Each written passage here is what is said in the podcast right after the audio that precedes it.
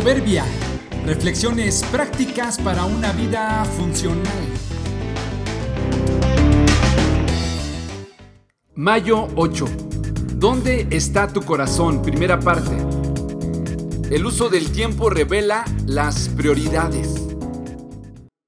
¿Quieres saber dónde está tu corazón? Hay tres maneras prácticas de saberlo. La primera es analizando dónde inviertes tu tiempo. El tiempo es un increíble recurso que nos estandariza y nos regula a todos. Sin importar raza, sexo o creencia, todos lo tenemos por igual. 24 horas cada día que son para usarse hoy. No se pueden ahorrar para otro día. Tampoco puedes usar hoy las de mañana. Algunos invierten la mayor parte de su tiempo en su trabajo, en sus gustos, en el juego, con los deportes, en las fiestas, en su propio bienestar, en su casa, en sus estudios. Como lo quieras ver, donde inviertes tu tiempo, ahí está tu corazón. Sé que la mayoría podremos decir, gasto mucho tiempo en el trabajo y mi corazón no está ahí, lo hago porque no tengo otra opción. Yo diría que la verdad todos tenemos posibilidades de hacer ajustes si nos lo proponemos y somos creativos, pero para ello hay que detenernos y planear con cuidado.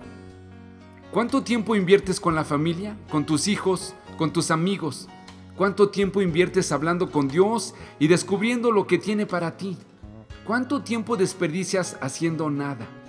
O en asuntos que no valen la pena. No digo que renuncies a tu trabajo, a tus sueños y anhelos para tener más, sino solo propongo que encontremos el justo balance que nos ayude a poner el corazón en lo que en verdad es importante, para que podamos descubrir dónde en realidad somos necesarios.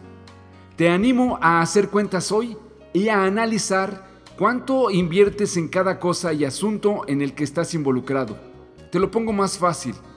En lo que inviertas tu tiempo libre, ahí está tu corazón. Llámese redes sociales, Llámese deportes, llámese familia o llámese como se llame. Una de las maneras simples de saber dónde está tu corazón es sencillamente reconocer dónde inviertes tu tiempo. Jesús dijo, así que no se preocupen por el mañana, porque el día de mañana traerá sus propias preocupaciones. Los problemas del día de hoy son suficientes por hoy. Mateo 6:34